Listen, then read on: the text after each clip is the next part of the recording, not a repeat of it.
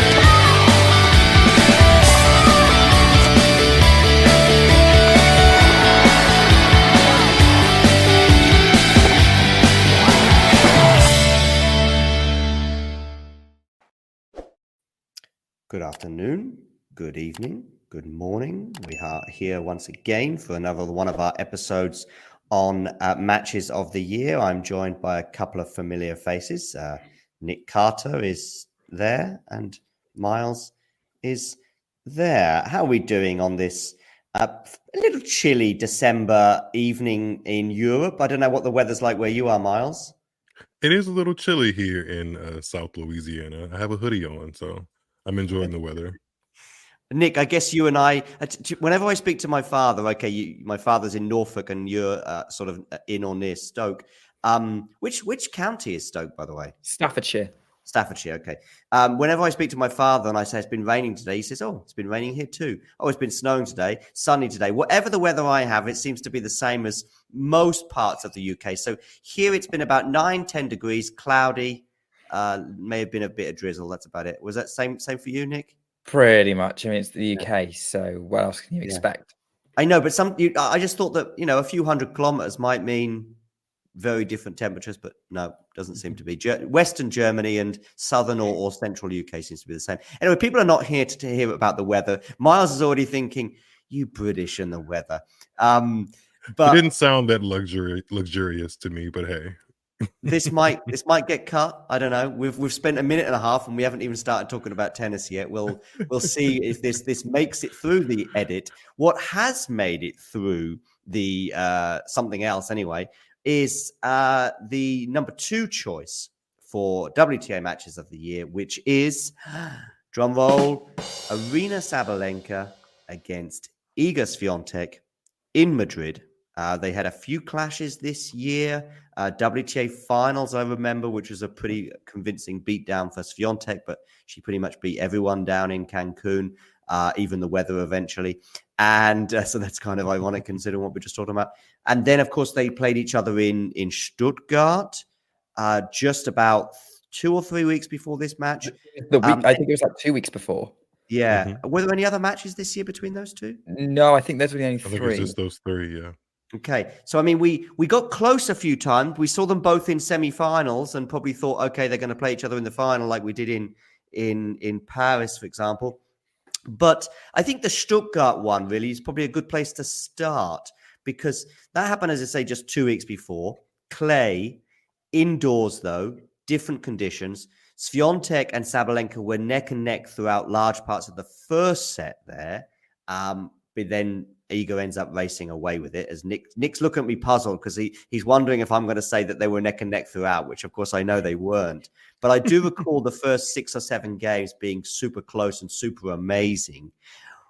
But they managed to replicate that for three sets in in Madrid, whereas in Stuttgart she kind of raced away. with Do you have any memories of the Stuttgart match, um, Nick? By the way, Not an awful lot, other than uh, yeah, I remember Iga taking control of it. I mean, um, yeah, I think for me the Stuttgart matches because it was so close to the Madrid final, it's kind of completely overshadowed by it. yes, Um, yeah, that like this match was far more memorable. I think Sabalenka played better um, in this Madrid match. Um, so I don't remember an awful lot of it other than um, yeah, Iga winning there, which I thought I was a little surprised by because I thought Aryna might win it, but you know she's lost the world number one in the final there three years running. So I guess why not continue that streak?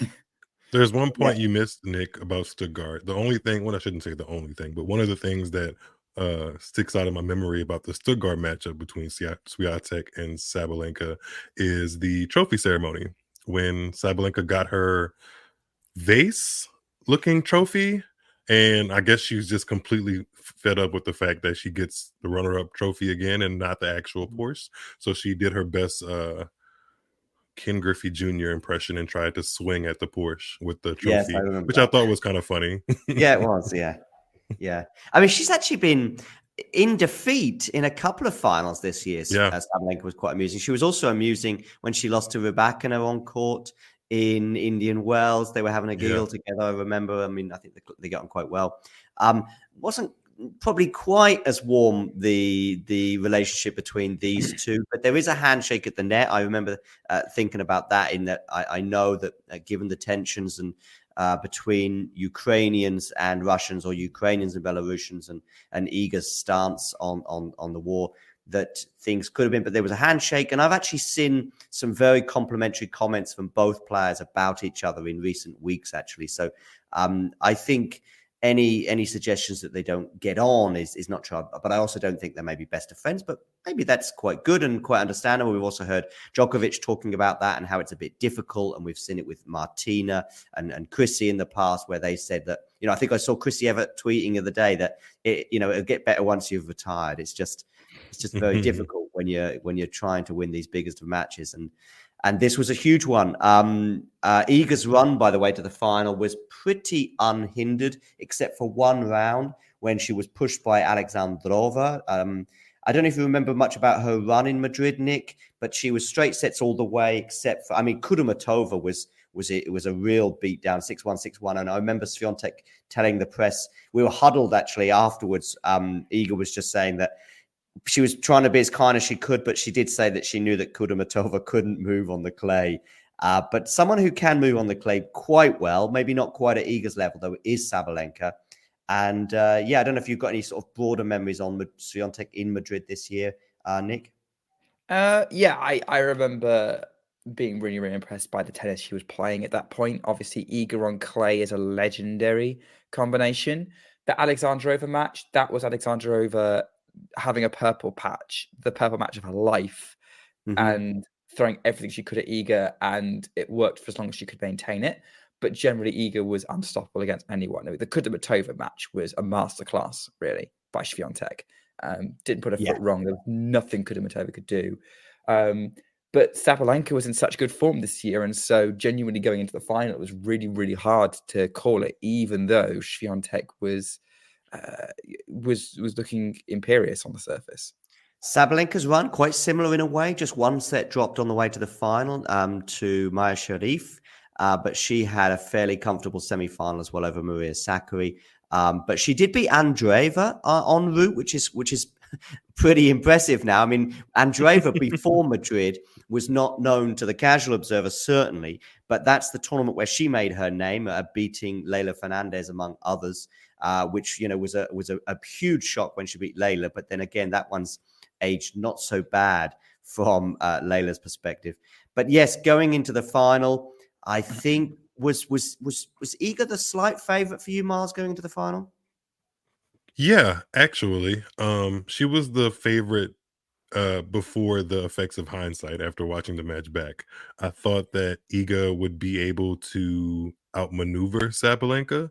I think like Nick, you said earlier, Swiatek has proven to be quite a legendary um force already in her young career on clay. I mean, winning winning three out of the last four Roland Garros kind of does that does the work for you. So I definitely had Swiatek as the winner of that matchup before uh, the first ball went into play. But Sabalenka quickly made me realize that she is um, on par with another uh, person that's actually won Madrid a couple of times, and I'm thinking of Petra Kvitova. There's something about the conditions, the fact that the clay gives you a little bit more time naturally, but also you're in uh, high altitude, which makes your ball go through the air a little bit, you know, quicker. Which, if you're a big hitter, that's advantageous for you even more so. So there's there, mm-hmm. there's something that that Sabalenka likes there, but I didn't really have any of those things as outweighing Swiatek on that on that match day.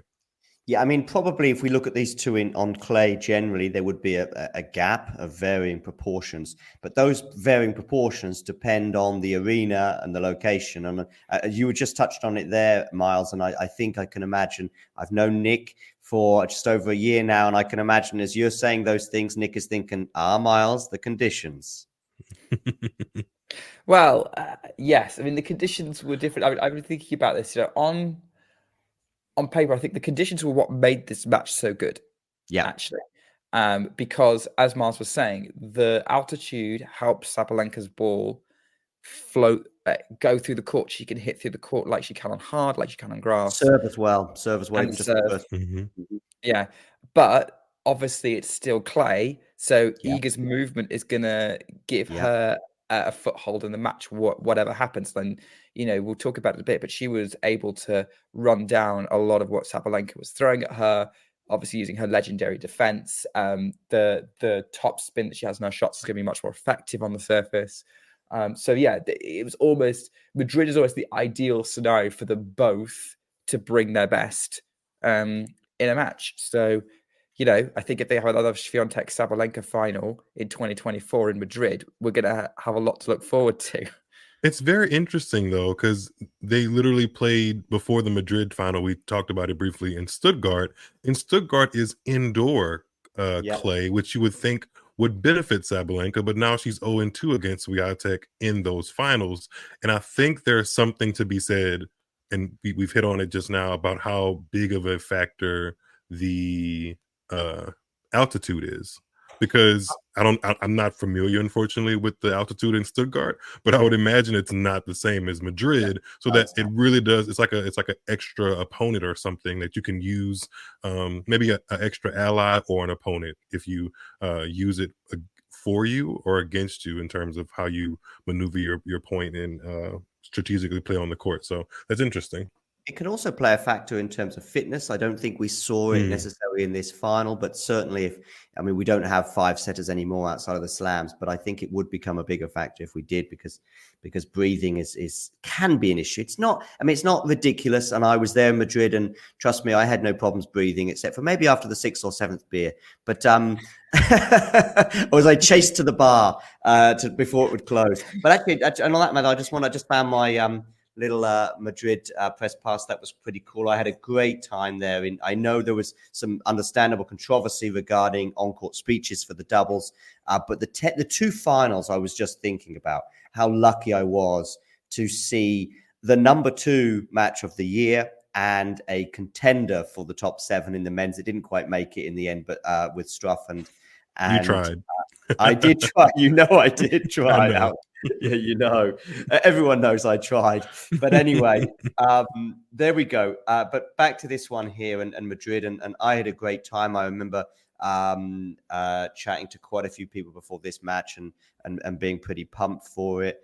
Um, and it and it, it didn't let me down uh, in any way, shape, or form. I mean, uh, we can start to sort of uh, go through it right now. Uh, I, I, sort of we've just been watching some of the highlights back, and I was amused by the robot bringing the drinks and also the tennis balls uh, onto court at the beginning. I, I, don't recall that happening live, but who knows? I may have been at the bar at that point.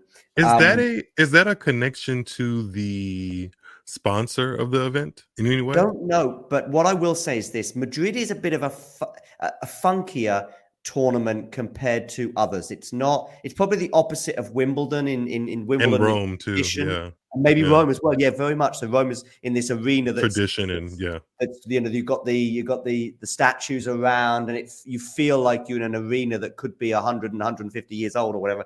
Madrid yeah. is is a is an area where I guess they have concerts uh, as well, but it seems like uh, it's kind of um it's almost like an indoor amusement park. I know it's out the the the stadiums are all outdoors, of course, but actually lots of the when you're going between the courts, you're actually indoors. Um, May as well, it's starting to get pretty hot in there, although uh, actually indoors, I don't know if there's air conditioning there, but it didn't seem to be too bad. But it has a funky feel. I mean, the tournament uses Twitch a lot to put out their material. They are sort of, you know, there was there was other YouTube channels there. They're a little bit uh funky and maybe a little bit more up to date than than others. Innovative maybe yeah. innovative is a, is a great word. Yes exactly. Thank you miles. And uh innovative in in many respects is what these two players uh can also display. Um Swiatek aggression I made a note about that uh, in the first set as she saves break points at kind of the first key moment of the match. And and uh, I wonder what you make Nick of of Swiatek's evolution this year? I mean, there's been some talk about that in recent weeks, right? Yeah, I mean, it's interesting. Um, I actually think Swiatek's evolution has been towards controlling the aggression rather than becoming right. Exactly. That's why. That's why I made a note of this aggression moment because I was like, that's yeah. interesting because she's a bit more yeah. controlled, maybe. Yeah, she is now. Like yeah. she was at the end of the, in the Asian swinging in Cancun. Um, I think back in Madrid, she was playing well enough that being a bit more aggressive was working. Um, I think she gets away with it a bit more on clay. Um, and she was taking it to Sabalenka. Like they were from the start, there were some incredible rallies between the two of them, and she could counterattack over of what Sabalenka was throwing at her, which is unusual given the amount of power that um, Sabalenka throws at her. And that, that was a very tightly contested first set right up until the very end um, of, of the set. And really, yeah, the the winners she was going for were uh, were really impressive. Um, so so yeah, it was, it was interesting. Yeah, in in comparison to what she ended up and maybe overdoing it in the middle part of the year, um, there was definitely it, it was it was working on that day. Yeah, very much so. Um, as the set progresses, though, uh, it's Sabalenka again who garners two more break points at 3 4 uh, in the first set. So Iga serving at 3 4. And on this occasion, what we see is a series of backhand errors. One or two from uh, one or two from Sabalenka, and, and, and one crucially from uh, Iga, and therefore Saba gets the break. She takes the first set six three. Um, I know Miles, you were watching, you know, the match itself as well uh, recently. Uh, any sort of other thoughts on that first set? I think from watching it back, it felt like from the very beginning, Sabalenka had revenge on her mind. I mean, it's just off the, the tails of that Stuttgart match. She really, really wanted to uh, stamp her dominance, and she know she knew going in that she could actually lift that that trophy because she's done it before, and she beat another world number one to do that in 2021. She beat Ash Barty pretty convincingly in the final. I believe she bageled Ash Barty at one point in the match. I think it was three sets because Sabalenka wavered, but I do believe there was a bagel in there somewhere. So I think she, all of those things were kind of going through her mind. And sometimes when I, I feel like when I watch Sabalenka, if there is a clear um, and thought out process in combination with her natural aggressiveness on the court, that's usually the best Sabalenka that I see um, match in, match out. One that has a game plan, but also not uh it's not too cluttered in her brain about what there is to do on the tennis court because it's very instinctive and she knows what she's good at. So that all of those things kind of came to bear and she basically overpowered Swiatek a little bit. With LuckyLand Slots, you can get lucky just about anywhere. Dearly beloved, we are gathered here today to has anyone seen the bride and groom? Sorry, sorry, we're here. We were getting lucky in the limo and we lost track of time. No, Lucky Land Casino, with cash prizes that add up quicker than a guest registry. In that case, I pronounce you lucky. Play for free at LuckyLandSlots.com. Daily bonuses are waiting. No purchase necessary. Void where prohibited by law. 18 plus. Terms and conditions apply. See website for details. Yeah, I mean, let's not forget, and I think it's a really important point, is that of course Sabalenka has won in Madrid on the clay there. So I think Mm-hmm. had she not won this tournament before, I think we might have been having Iga as a heavier favorite, but that narrowed that gap significantly in that we we had some belief that Sabalenka and also Sabalenka went into this match as a Grand Slam champion, um, which again mentally is like, you know what? If she's you know if she, she, she she's got over that hump now the 1000s it's not going to be such a you know like a Sakkari in a, in a 1000 finals. We did see in Guadalajara recently you know or, or other players that haven't quite got over that hump previously you might um have bigger concerns but it's like you know this the conditions should be okay for her. The the the confidence should be fine and and she displayed that with with immense power as you would expect in that first set taking the ball so early and so cleanly the second set begins with an early break, though, for Iga to arrest the slide. But then Sabalenka breaks back. And when you're in that situation where, you know, it, you, you, one, one player wins the set, but also gets a break back, you almost feel as though it's not quite a, a set and a break, but it feels like a set and an advantage, put it that way. So um, at that point, you're thinking this could be done in straights now um, now that that, that Sabalenka's got that that break immediately back as well. It was two love and then two all, and the way she was playing, I, I, I think probably some people uh, feared the worst, and it got kind of worse for Iga because actually um, there were two break points as well for Sabalenka to take a, a take that break advantage at midway point in the in the second set, and so these are mini match points, uh, as we would say. Certainly on another surface, we would regard them as mini match points, maybe slightly less so on clay, and especially if it was a little earlier in the set. But nevertheless, she does get them, but she doesn't uh, manage to take them, uh, which of course is significant, Miles, as you suggested, because what happens next? After that uh, three all game? Yeah. Surprisingly enough, Sabalenka doesn't win another game for that whole entire set which yeah. I thought was interesting watching it back the other other night because it I didn't feel it coming, but that's exactly what happened. And it's it's interesting when in terms of Swiatek, you were saying like, you know, Sabalenka basically having many match points. Although I didn't feel like Swiatek was ever going to like just be completely dusted away from Sabalenka. There was a narrative, though, Miles, at the time mm-hmm. about Iga and and and not having three set matches, if you remember that. Yes, I remember after Dubai, it, it kind yeah. of felt like um Krejcikova beat her in straight sets. It kind of felt like if you got that first set off of her in the beginning of the second set, if you jumped on top of her again, her fight wasn't there. But for for some reason, I haven't outside of that little time period, I haven't quite associated no me with yeah, I haven't associated Swiatek with just a got irritated swept aside. We, we were talking about it at the time, and I, I, I, was going. The the data doesn't show this. Yeah, she was having that weird period, but the overall data period, wasn't yeah. showing it. I remember having these conversations before, and actually, this sort of period that she's had in like Madrid and through the clay season, she really did show absolutely. Um, uh, her ability to grit out wins. Mm-hmm. Absolutely, you know, a breakdown in the third, of course, in the French Open final, among others, and and that French Open final was was crazy in terms of momentum swings. But um, yeah, no, right. Sorry to interrupt as well because I, I remember now as well, Iga getting a bit irritated in a press conference in Madrid because she was asked about it, and uh, not not crazily irritated, not sort of YouTube um, viral irritated, but just just notably irked uh, by somebody in, in the media just saying, you know, um, what's going on here, or, or, or, probably a bit more tactfully asked, but like, you know, you haven't had any three set matches really, and except for the Alexandrova one, and probably that question was posed before then. And who knows, maybe that Alexandrova three setter, you know, may well have put her in a slightly better position when it came to uh, fighting a three set match here in the in the final, because three sets is exactly what we ended up having after that that little period of, of three games in a row from Iga, which which many of us probably didn't see coming. And then we go into the third set and we're going, and by the way, at this point as well, the tennis is is really good. And one of those characteristics, Nick, that we often think about when we think about great matches is when we see both players playing amazingly at the same time.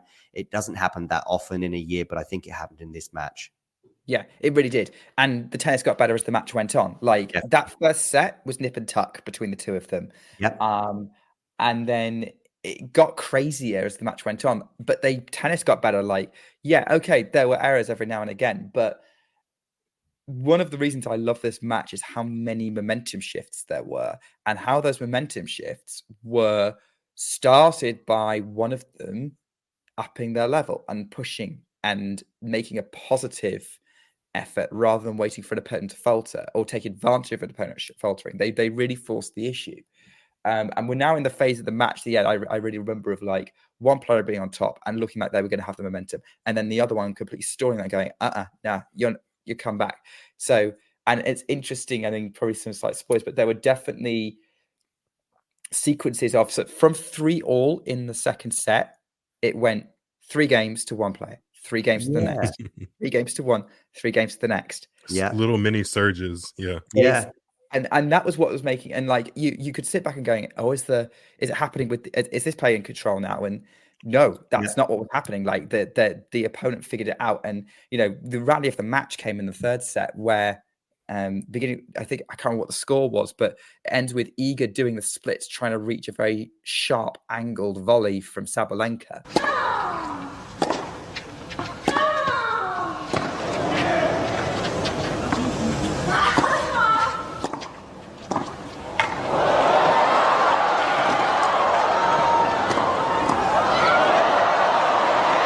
but they were all over the court. The tennis on display. That was a great point. Yeah, one, uh, was, was was incredible. So, yeah, it's it, that's that's for me. What's aside from the quality of shot making, um, was the proactivity, the positivity from both using that to take control of a match at different stages, and that was what was pushing the pendulum. I yeah. think there's also something positive to say about this matchup in terms of them just being number one and number two in the world and playing each other in a final, which you would think on in theory and maybe on paper happens a lot in tennis but in actuality it does not happen that often especially in the last couple of years on the wta tour that hasn't happened all that often for so for them to do that in back-to-back finals and this one be the culmination of like the first six months of the season being very good to both of them maybe in particular a bit more from sabalenka because she finally got over that hurdle of being a grand slam champion. But going into rome just the week after this match Sabalenka and Swiatek were very firmly the number one and number two players in the world. So to see them battle out again for one of the biggest titles in the in the sport, um, was just good to see, especially for it to have those ebbs and flows and surges from from both players, kind of showing that hey, I'm the best player in the world. Sabalenka would would go on to officially get that moniker after the U.S. Open, but right there in in May or so, she had a she had a, a very good uh, a very good I guess uh hill to stand on like hey I'm the best player in the world right now you know even if my ranking doesn't show it. Yeah yeah. So that was an interesting point as well. I'd forgotten about that that three game in a row streak that each player kept having and I mean Iga I guess was never in front on the scoreboard. I mean she had an early lead in the in the uh, second set but obviously being a set down and then obviously at the beginning of the the third Uh, Sabalenka races into a three love lead, and you think, well, is that it? Not at all. As Iga demonstrated the aforementioned uh, grit uh, by getting it back to uh, three all. Um, in fact, she broke back as well. And again, momentum and, and just thinking about how these games and points are won and lost and how they can linger in a tennis player's mind. The the three all the three two that became three all game when she does get the break back, Iga, is a double fault from uh, Aryna Sabalenka as well. So again, we know about Sabalenka's history with that much more so in 2022 than 2023. It's really Although I will say during that match, the double fault was actually a fairly rare sight. Like that was the first time Sabalenka had double faulted in a while. I, think, I, can't remember exactly when her previous one was, like first or second set. But I looked um, at the um, second set stats, and there was only one in the whole. There was zero aces in the second set, fun enough, and there was only one double fault in the whole of the second set. Um, yeah, so it'd been a while since she'd done it. So yeah, it yeah. was a critical moment, but um, it wasn't. I, I, think also the reason for the double fault was the amount of pressure Iga was putting on the return because that, by that point, yeah. Iga was really hitting some incredible winners and incredible return winners as well. I, I remember that too.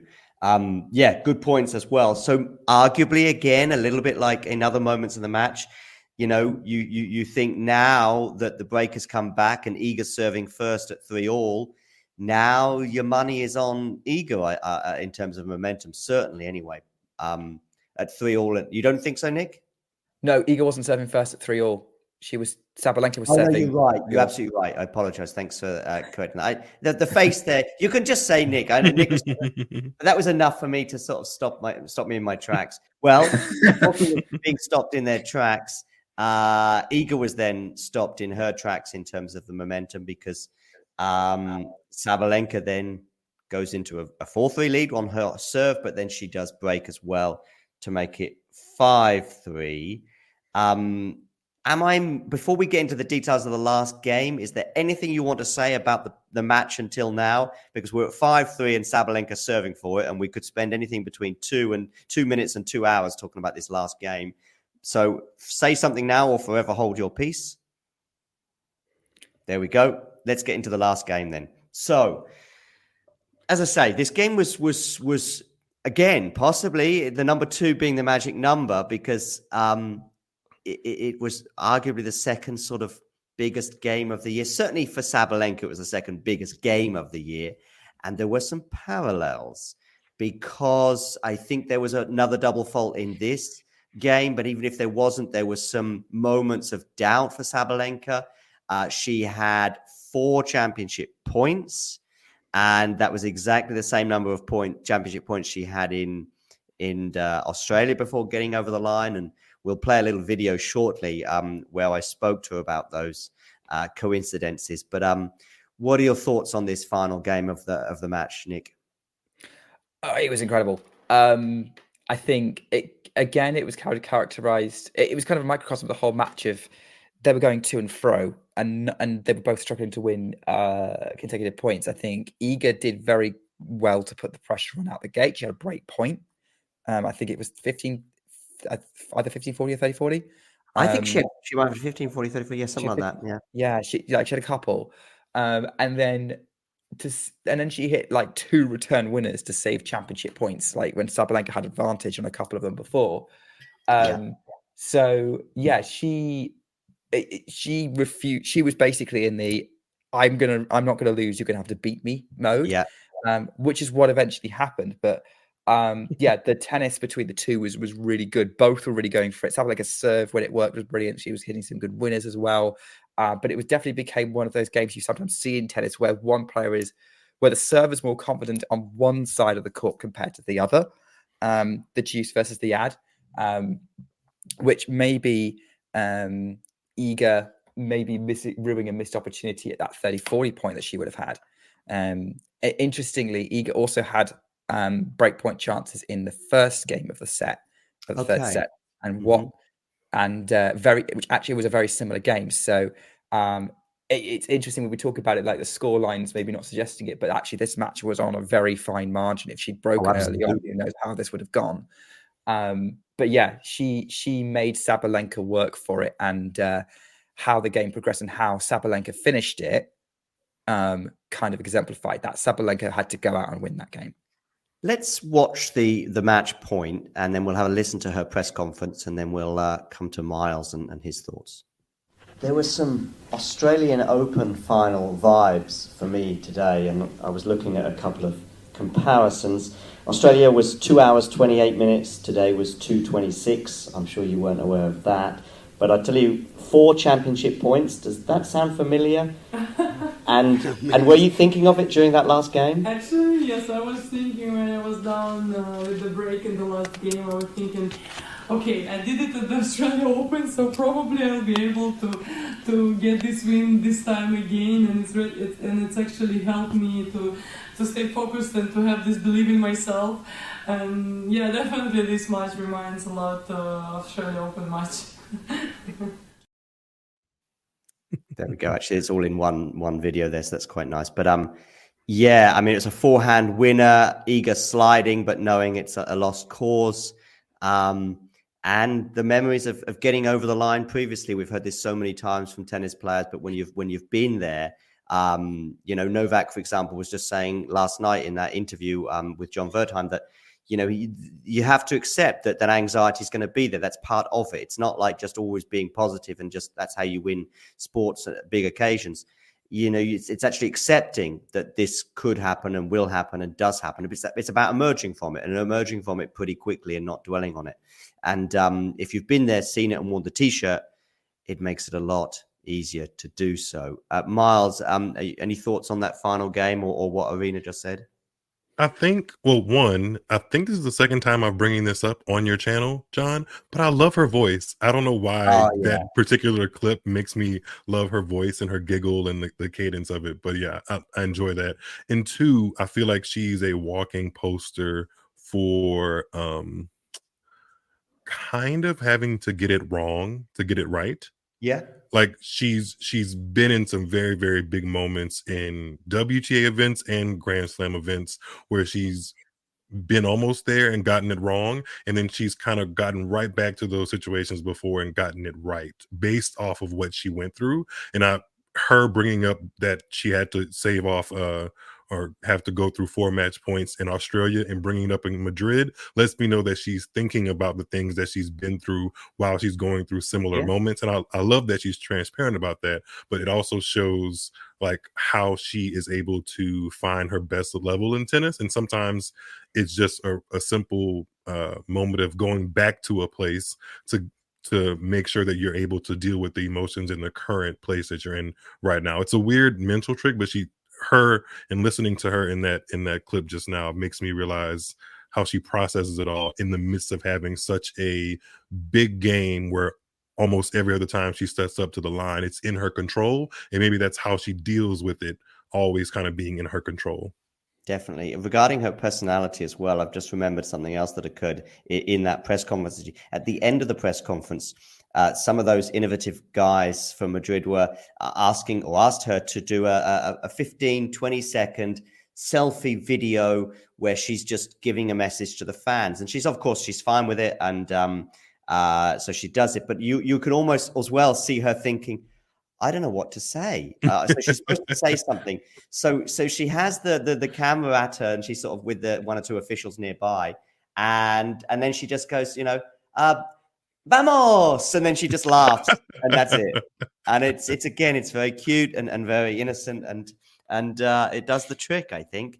Um, and she didn't really she may have stumbled on her lines if you like in this this final games but she she got over the line and um uh you know certain things of course Step into the world of power, loyalty, and luck. I'm gonna make him an offer he can't refuse. With family, cannolis, and spins mean everything. Now, you wanna get mixed up in the family business. Introducing The Godfather at ChumbaCasino.com. Test your luck in the shadowy world of The Godfather slot. Someday, I will call upon you to do a service for me. Play The Godfather now at ChumbaCasino.com. Welcome to the family. No purchase necessary. VGW Group. Void where prohibited by law. 18 plus. Terms and conditions apply. happened uh, did she win another title after that this season i don't don't know if she did She didn't, definitely didn't win a big mm. one again. No. she I- didn't win yeah. any I mean, I, we, I, I, I don't want to make it sound like not winning any titles for the eventual world number one, finishing the year number two is like a bad thing. It's not great, but she didn't win any other titles after this one. So, I mean, she was still amazingly consistent. I mean, if Very. the thing is, if she doesn't get over the line in Australia, then her year and career is on a knife edge still, if you like, despite It's- winning. the- the it hasn't changed. Nothing's changed about it. Exactly, She's still a she's still a Madrid champion and an Adelaide 500 champion, which we already know she can be those things. Exactly. You know? In fact, if, if anything, Miles, it has changed, but slightly for the worse because it's another year. It's Mhm. another more bunch of scar tissue. But because she gets over the line in Australia, everything's different. It's that Mhm. that run that we, we're talking about now, not having won a title since May, which, by the way, for ninety nine percent of the tour is completely fine. So, right? But Yeah. For, for the, for the elite two or three players, it's like, oh, I haven't won a title since Madrid. I mean, if you said that to to ninety nine percent of the tour, they're like, I haven't won a title. yeah. Trevi- my whole life." Trevisan would totally take that. Yeah, exactly. Yeah. So Actually, she don't think she reached a final until the US Open. Yeah. Uh, like Okay. the US Open's her- been her only final since. Actually, But there were semis in in Paris, New York, and and Wimbledon. she was very close to finals in Paris and Wimbledon. Let's be yeah, honest. right, and therefore potentially very close to the title.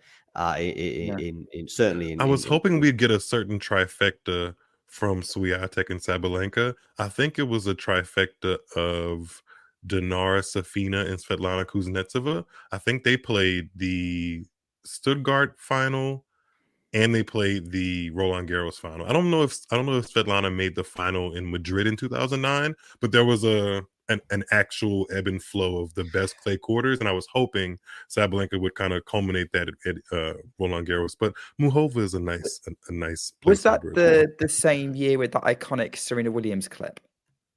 which yes, yes, yes, yes, uh, yes. Are you looking at my titles or that T-shirt, and then the um, that Yeah. T-shirt, and then what was the iconic line she said? Uh, I'd rather Um, I'd rather was- hold three Grand Slams. Like it was something about yeah.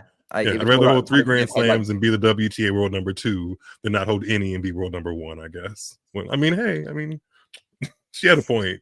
yeah, and also if you've been number one and going to be number one again, it, it's not uh, such a big deal. I mean, if you never get to number one, then then it is. Uh, you know, you probably you, you certainly want to get there at some point. And of course, Aryna did get there later on in the year.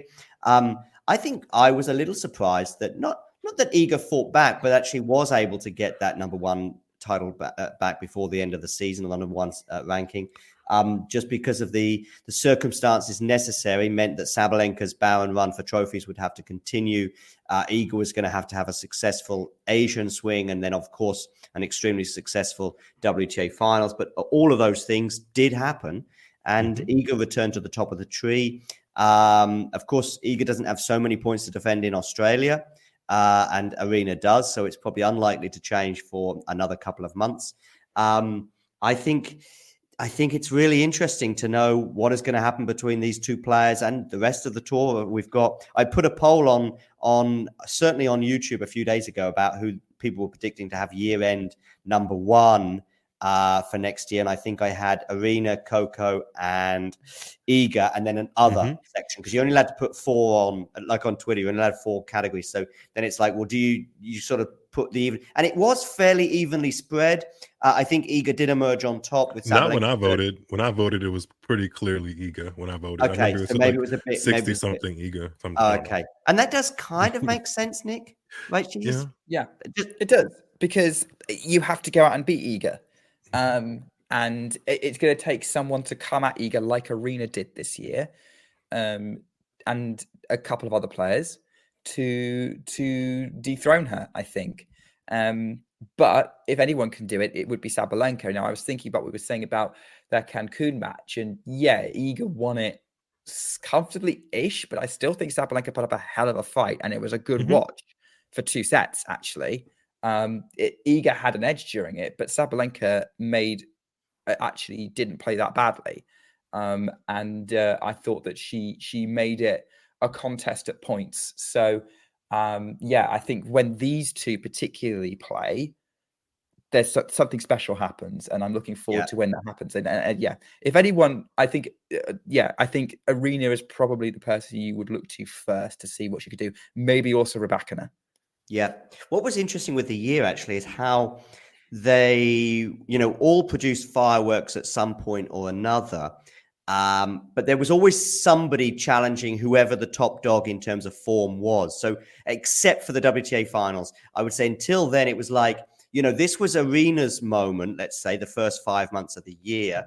Uh, but um, she she never had it all her own way. So, you know, there was Rybakina for large parts of the first sort of three or four months that was was making her work hard and maybe even beating her on occasion. Then, when maybe Rybakina was slightly off form, Iga would be on form at that particular tournament. Or if Sabalenka was off form, somebody else was pushing Iga. You know, Muchova certainly had her moments at various tournaments uh, this year as well. And so um, there was always somebody to push somebody. You know, uh, you know, mm. Pegula as well at, at times as, as well, and, and Coco, of course. So yeah, there was always two players at every moment, with the exception of that last tournament of the year, that were like just making sure that the other player had to produce their absolute best tennis. Yeah, I mean, even at the last tournament, the last tournament of the year was uh, was interesting. Interesting. Yeah, I, interesting. yeah. I think for different reasons, but um, I think there was a potential um, for that to be the case. Still, that sort of the we were talking about Iga or Aryna in that last tournament. Again, they played each other. They both had to produce their best. Iga's best on that day, not necessarily generally, but on that day was uh, was was what won out. And you know, Jess Pegula was looking like she could do it, but I think it was sort of form versus reality of when they actually met was more the problem rather than um, anything else. Uh, but th- there was definitely even at that last tournament potential for that to happen. Yeah, definitely. Okay, well, I think that brings us to a nice close on the. Go on, Miles. I have a question, kind of broader view about how this match affects how you think of Swiatek's clay dominance, though. Were, were you um about to were you about to conclude, or just bring us to a different segment? No, I was about to conclude, but I don't think it changes much for me. What about you, Nick? No, it doesn't change for me. It's a bit like asking, does Roger losing to Rafael Nadal in the 2008 Wimbledon final change my opinion of Roger Federer on grass? No, no. Um, it's the same thing for me. Um, hmm. On clay requires her opponent to produce something special to beat her. That's Let me be I more specific because I, I, had this question in my head before I uttered out the actual question you guys you guys just heard. If you go back and think about Iga Swiatek during the 2020 French Open and how that clay court Iga Swiatek looks, do you think that the 2022 version that also won the French Open beats the 2020 Iga Swiatek? Yeah, I think so. She's she's she's she's you, she's a better player every year. Um, I actually I don't I don't disagree, but uh-huh. based uh-huh. off of and I, I guess I'm basing my memory of that match. I actually think the 2020 version of Iga Swiatek beats the 2022 and 2023 Roland. I will say this: the 2020 Iga Swiatek is the more fearless version.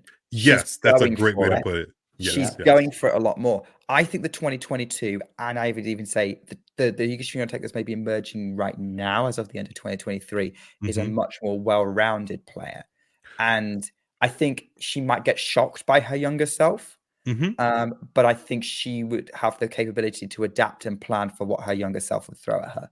There's That's a certain, there's a certain. It's it's not to her detriment often, but there's a certain tightness I feel from watching her matches in the beginning, mm-hmm. um, and tightness in just the way she produces her strokes. And there was something I noticed in the match against Sabalenka, particularly later on in the match. There's a, a, a looseness and more fluidity that mm-hmm. comes from her game when she's when she's intentionally fighting to kind of keep up with her opponent that is asking her um, and making her rise her level. And that's the that tennis was more on display in free flowing clay goddessness in 2020 than it is more more so in 2022 2023 where we are now but i feel like she has to be pushed into that free flowingness because the base level she's created for herself is perfectly fine to mm. create havoc against almost anyone else but Sabalenka maybe Rybakina sometimes so Rybakina did technically beat her on clay this year, although it ended in retirement.